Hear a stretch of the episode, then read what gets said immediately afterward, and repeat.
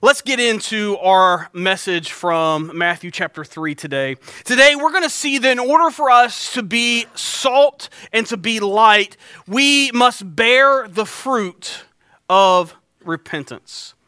Let me ask you guys a very deep question, okay? Serious. How many of you still have your Christmas decorations up? All right, now, he, even, even more deep is this. How many of you are going to leave your Christmas decorations up until next Christmas? Oh, yeah, Mr. Kyle, nice. I like it. I like it. Well, look, if you lived in a neighborhood and your house was the only house that had Christmas lights up, uh, you know, it would bring some joy, right? Uh, have one little house that was lit up. But think about how much more of an impact it would have if every house in your neighborhood, or every house in, in our city, or every house in our state had Christmas lights and Christmas decorations. Think about the joy that that would bring if everyone was doing that, right? On our 24 plus hour drive out to Kansas, uh, it was awesome to drive through a lot of little towns and see their entire downtown lit up. Especially as we got closer to uh, Suzanne's parents' house, there were some towns and it was snowing, uh, which is kind of crazy, like the drive at you know uh, 11 o'clock at night in the snow. But uh, to see all the Christmas lights downtown was just a beautiful thing to see with the snow falling. Guys, living in the kingdom of heaven is something that we need to do together. Each of us doing our part to light up the world around us. Now, it's nice if there's only one family doing it, but the impact is so much more if we all are doing our part. Our impact is so much more. There's two questions that we're going to kind of explore over the, the, the series called Salt and Light. And they may seem like simple questions, but these two questions are vital, okay? And the first question is Who are you? And more importantly, who is Jesus? These two questions, they shape who we are. They shape what we are about. Jesus calls us to change and to influence change around us. He calls us as the church to be salt and light. And today we're going to start this new teaching series called Salt and Light. And we're going to be studying through the Gospel of Matthew. You know, sometimes when we study through some of the Gospels, we have a tendency to focus on the birth of Jesus and then on the death and resurrection of Jesus, right? Uh, in fact, we have two holidays to celebrate those things, right? We have Christmas and Easter. But sometimes we skim over the middle bits. but the middle bits are important because in them, Jesus teaches us and he shows us how we are to live in the kingdom of heaven. He shows us how we are to live under God's authority. He shows us how we are to live on earth as it is in heaven. He teaches us how to be salt and how to be light. And as we're going to see today, it starts with repentance. Chapters 1 and 2, Matthew showed us how God prepared the way for the King of Kings to be born. We saw how he used humble and broken people just like you and me to bring Jesus. And from the end of chapter 2 of Matthew, we fast forward some 30 years to chapter 3. Luke gives us one story from Jesus' childhood about him being in the temple and his parents leaving him there as they had traveled. But Matthew jumps right from the birth of Jesus right to this new thing with Jesus on the scene. The king has been born, and now the king is setting up his kingdom, the kingdom of heaven. So if you have your Bibles, if you would turn with me over to Matthew chapter 3. Uh, if you don't have a Bible, we have some on the back table. Please take one as a gift from us. Matthew is the first book of the New Testament, and it's about two thirds of the way through your Bible. If you're looking for it, we'll also have it up here on the screen. But we're going to be in Matthew chapter 3, verses 1 through 12 this morning. Matthew is a, one of four books that we call the Gospels. And what's that word gospel mean? Good news, right? Because Matthew, Mark, Luke, and John, they tell us the good news about Jesus, not only about his birth, but they tell us about his life and his teaching, his miracles, and they tell us about his death and his resurrection, the good news about Jesus. So let's dive into John or Matthew chapter 3 verse 1. It says in those days John the Baptist came preaching in the wilderness of, Ju- uh, of Judah. Oh, excuse me, Judea, and saying, "Repent, the kingdom of heaven has come near." This is he who was spoken of through the prophet Isaiah. A voice of one calling in the wilderness, prepare the way of the Lord, make straight paths for him.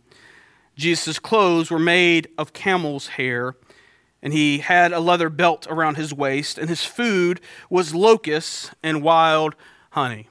Let's pause there for just a moment and talk about John the Baptizer.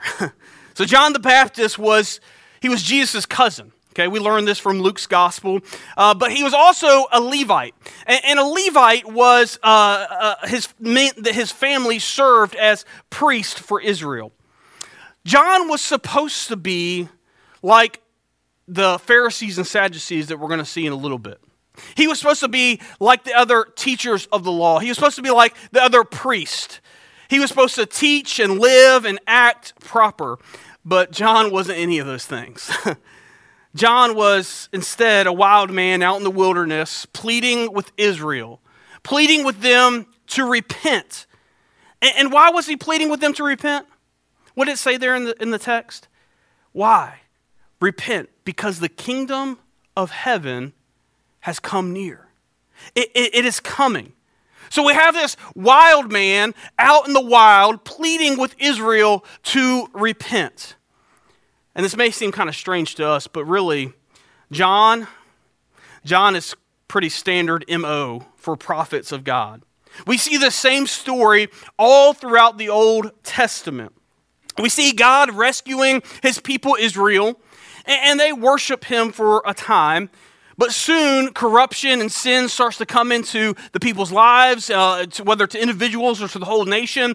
And, and and really, uh, the whole nation of Israel will turn away from God at different times. And so God would send wild men, or, or prophets, excuse me, to come and plead with Israel to repent. And these wild men uh, would come, and some of them would eat food that was provided just by birds. Others would uh, lay on their side for 390 days and cook their food over poop. Um, some of these guys would stop eating the choice meats and, and, and food that was provided by the Babylonians and only eat vegetables and water for a time.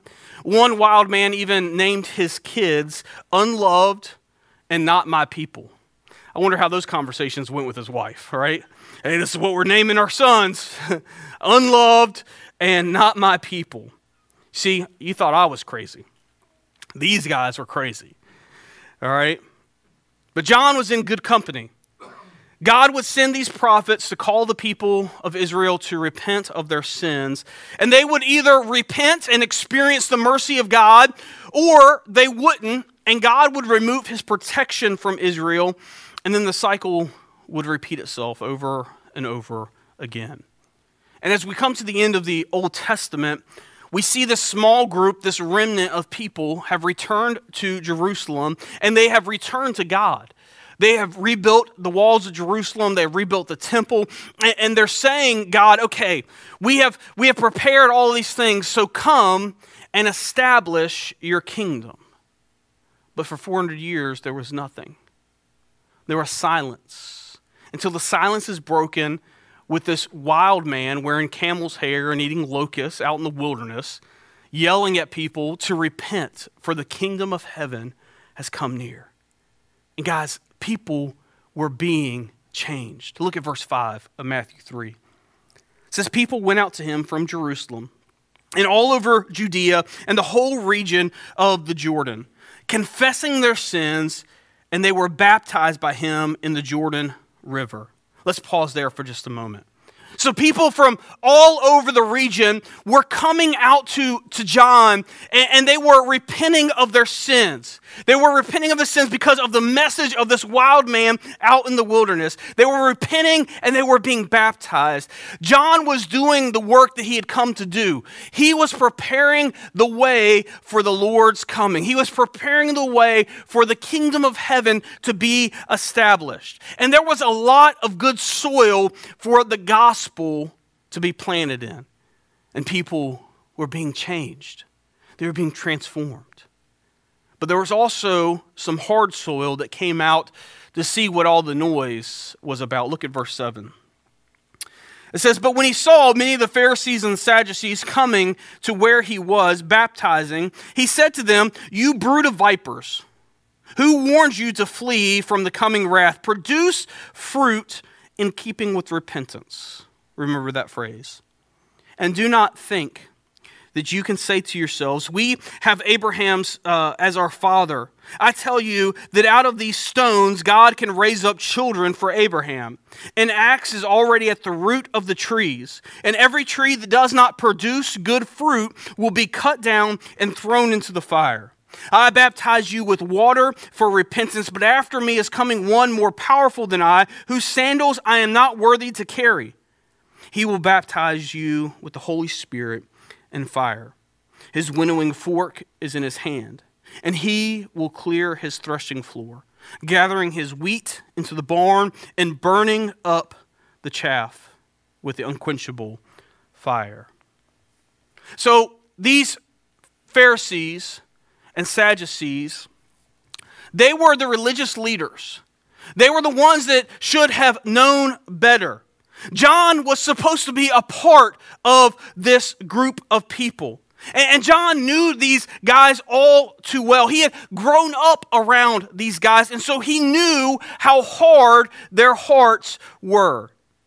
They thought that because they followed the law, because they kept the Sabbath, because they made sacrifices, because they prayed three times a day. They thought that this made them right with God. They believed that simply because they were in the family tree of, of Abraham, that they got a pass. But their hearts were far from God. They worshiped God with their lips, maybe even with their actions, but their hearts were far from Him. So John points them to the truth that God is the one who chose Abraham, and God could raise up Abraham's descendants from even these stones if he wanted to. And what matters now is what has always mattered, and that's repentance. A repentant heart in people's lives. And repentance, when it's present in the hearts and the minds of people, repentance will bear fruit. It will show when people are truly repented. Now, John speaks very harshly to these group of people because he knows how hard their hearts are. John points them to the one that he is preparing the way for. He points them to one who is coming after him Jesus, the King of Kings, Jesus, the King of Heaven. And he says, This King is going to separate the wheat from the chaff. He's going to separate those who bear fruit from those who don't. And so this morning, I, I want us to see what fruit repentance bears in us. Because I believe that if we can identify the fruit of repentance, then we are going to be better prepared to examine our own hearts and our own lives to see whether or not this fruit is growing in and through us.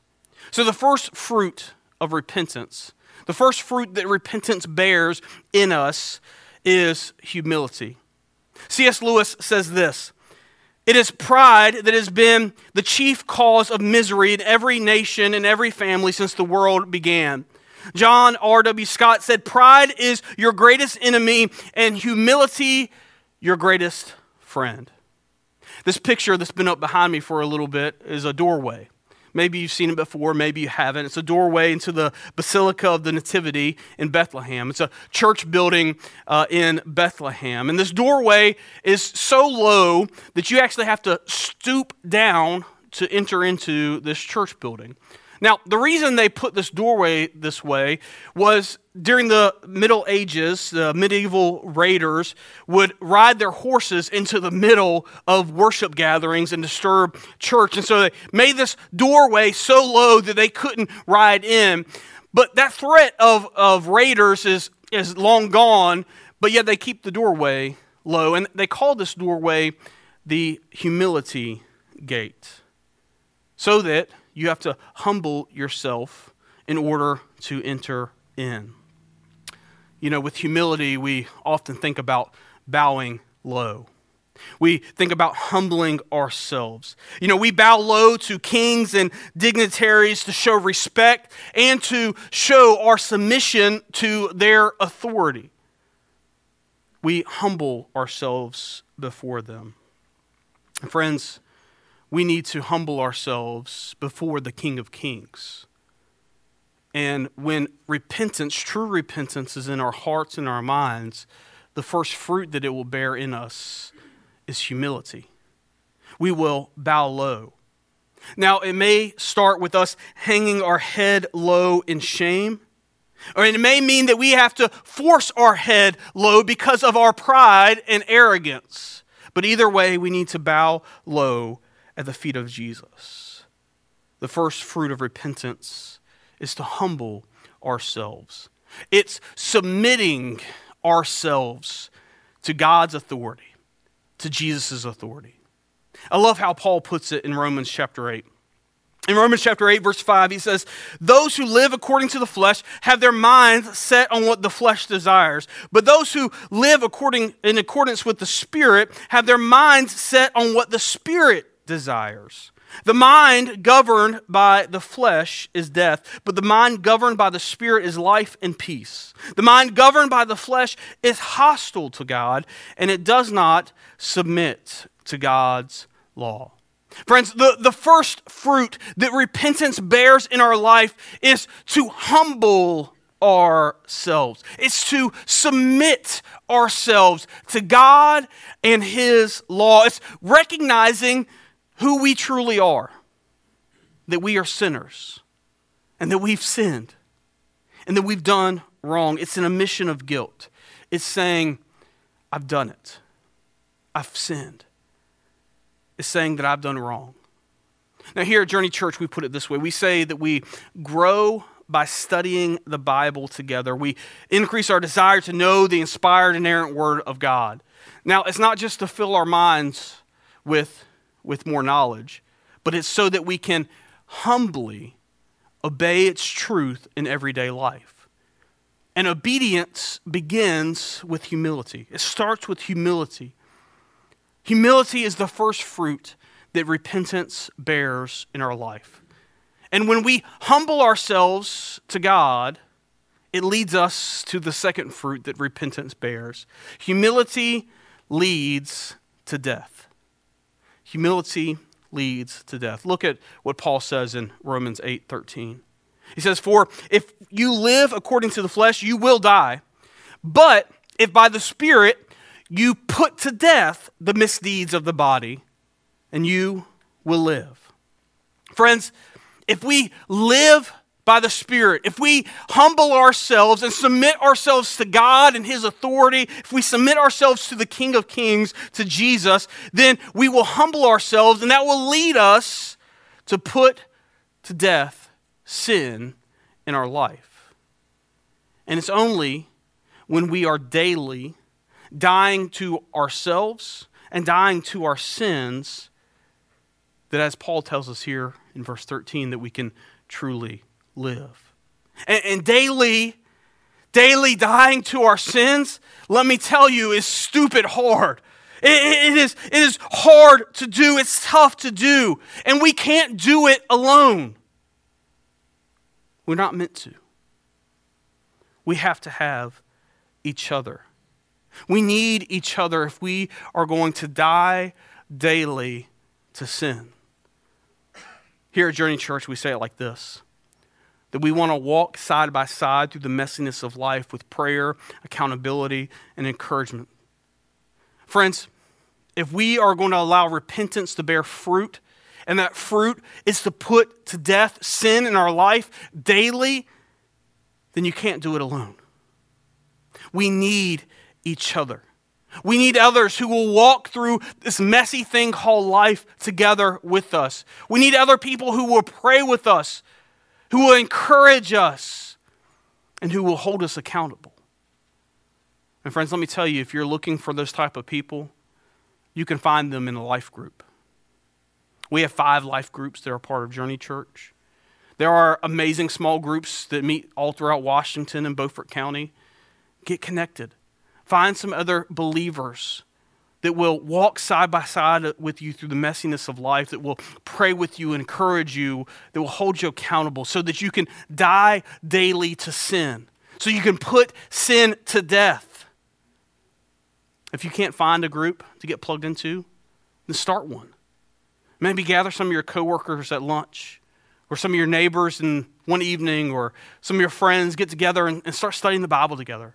Start praying together. Start holding one another accountable. Friends, we need each other.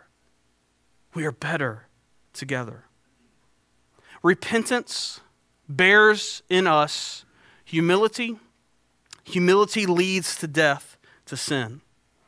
Paul says this in Romans 6 in verse 1. He says, What shall we say then? Shall we go on sinning so that grace may increase? No. Oh, no, he says, By no means. We are those who have died to sin. And who are those? How can we live in it any longer? Or do you not know that all of us who were baptized into Christ Jesus were baptized into his death?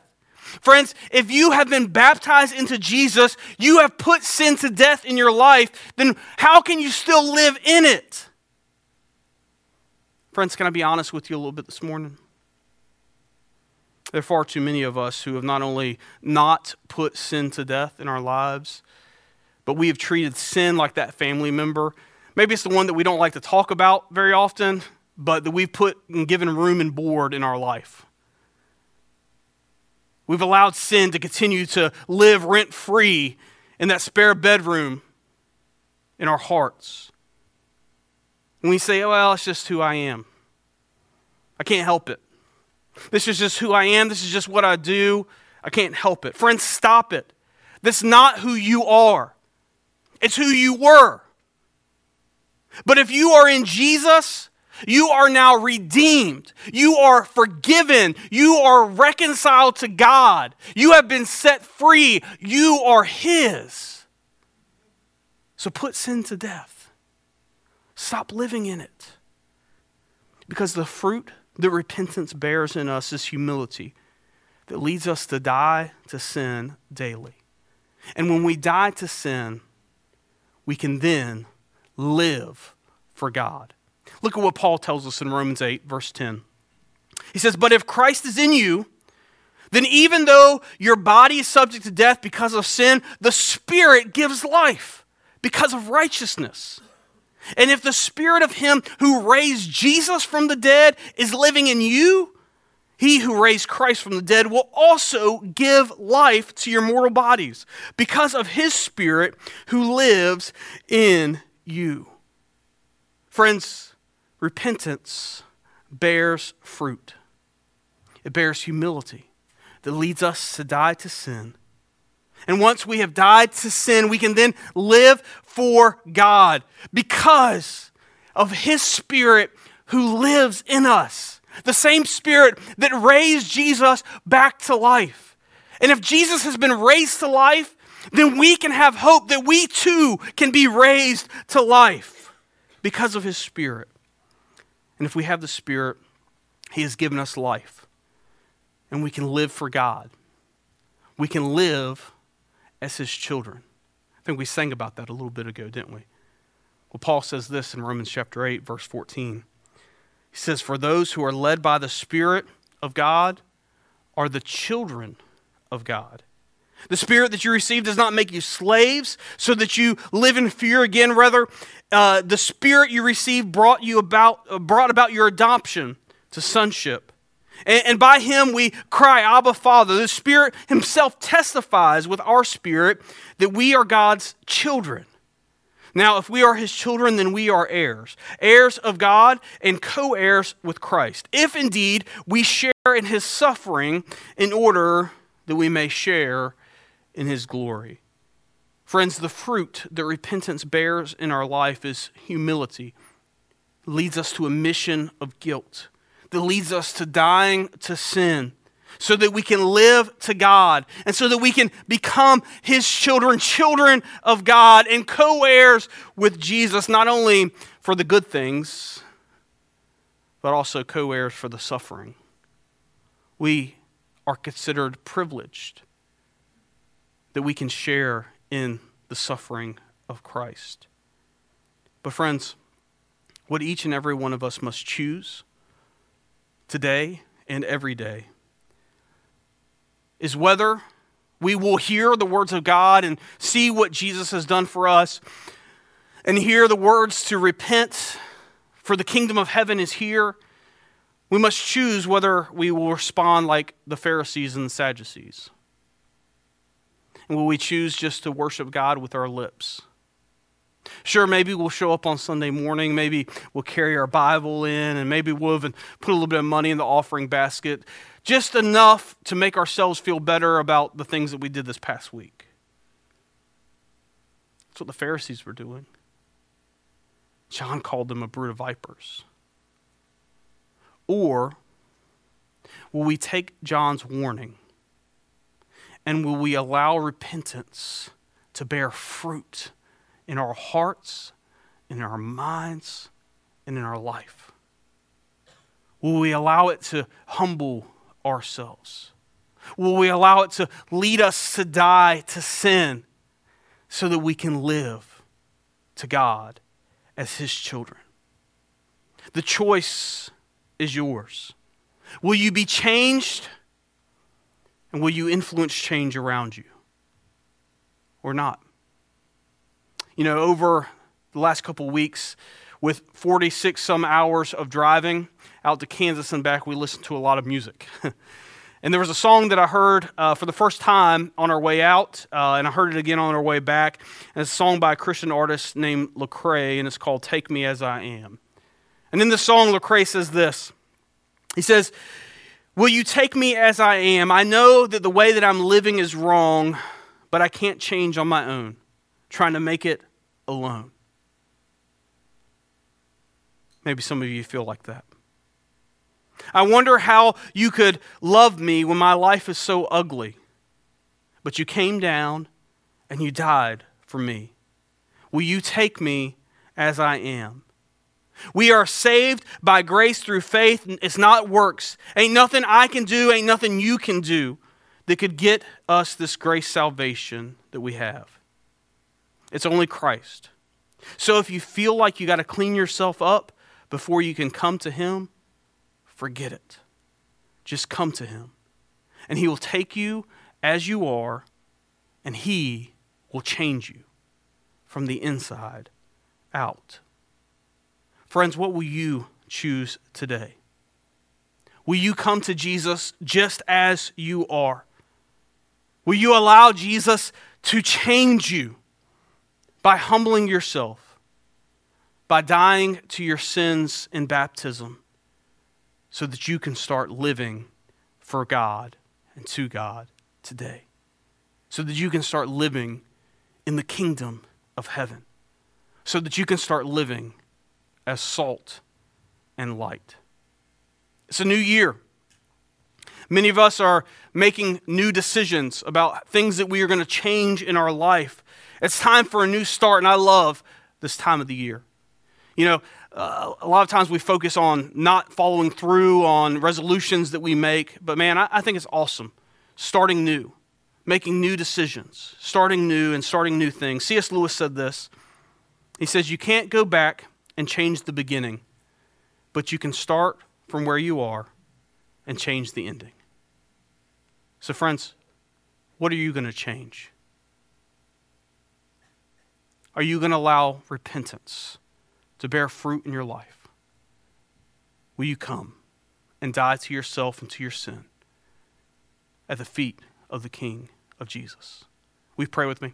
Father, we thank you. We thank you for this harsh warning that John gave to these Pharisees and Sadducees. And uh, Father, I, I, I pray that his warning would break the hardness in our hearts that he would it would break the arrogance in our minds and that we would come and humble ourselves and that we would repent returning to you. Father i know that some of us have kept sin in the back closet hoping nobody would find out about it. Father would you move us today to say today is the day that I'm taking it out back and putting it into it. Would you lead us today to humbly repent and put sin to death so that we can truly live as your children? Father, for those who are here that have never accepted you as their Lord and Savior, would you lead them to you today? Would you show them that they can't clean themselves up? That only you can change them? Would you lead them to come as they are so that they can be transformed by your Son, Jesus?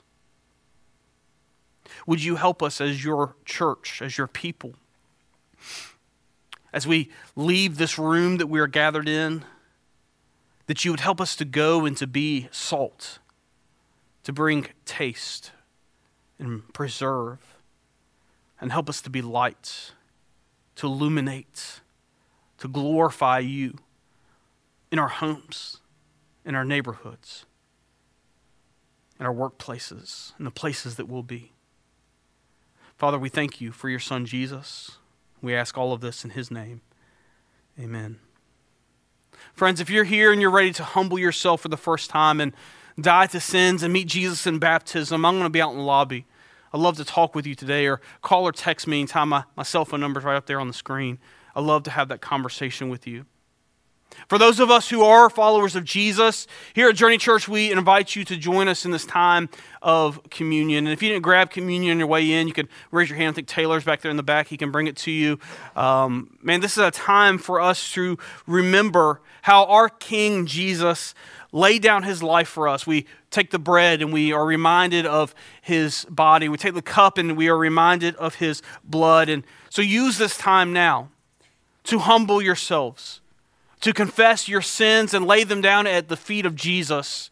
And then when you're ready, let's remember his sacrifice and let's celebrate his resurrection.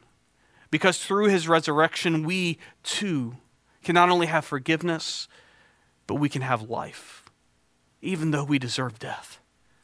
So let's praise God together as we partake. When you're ready, let's remember and partake.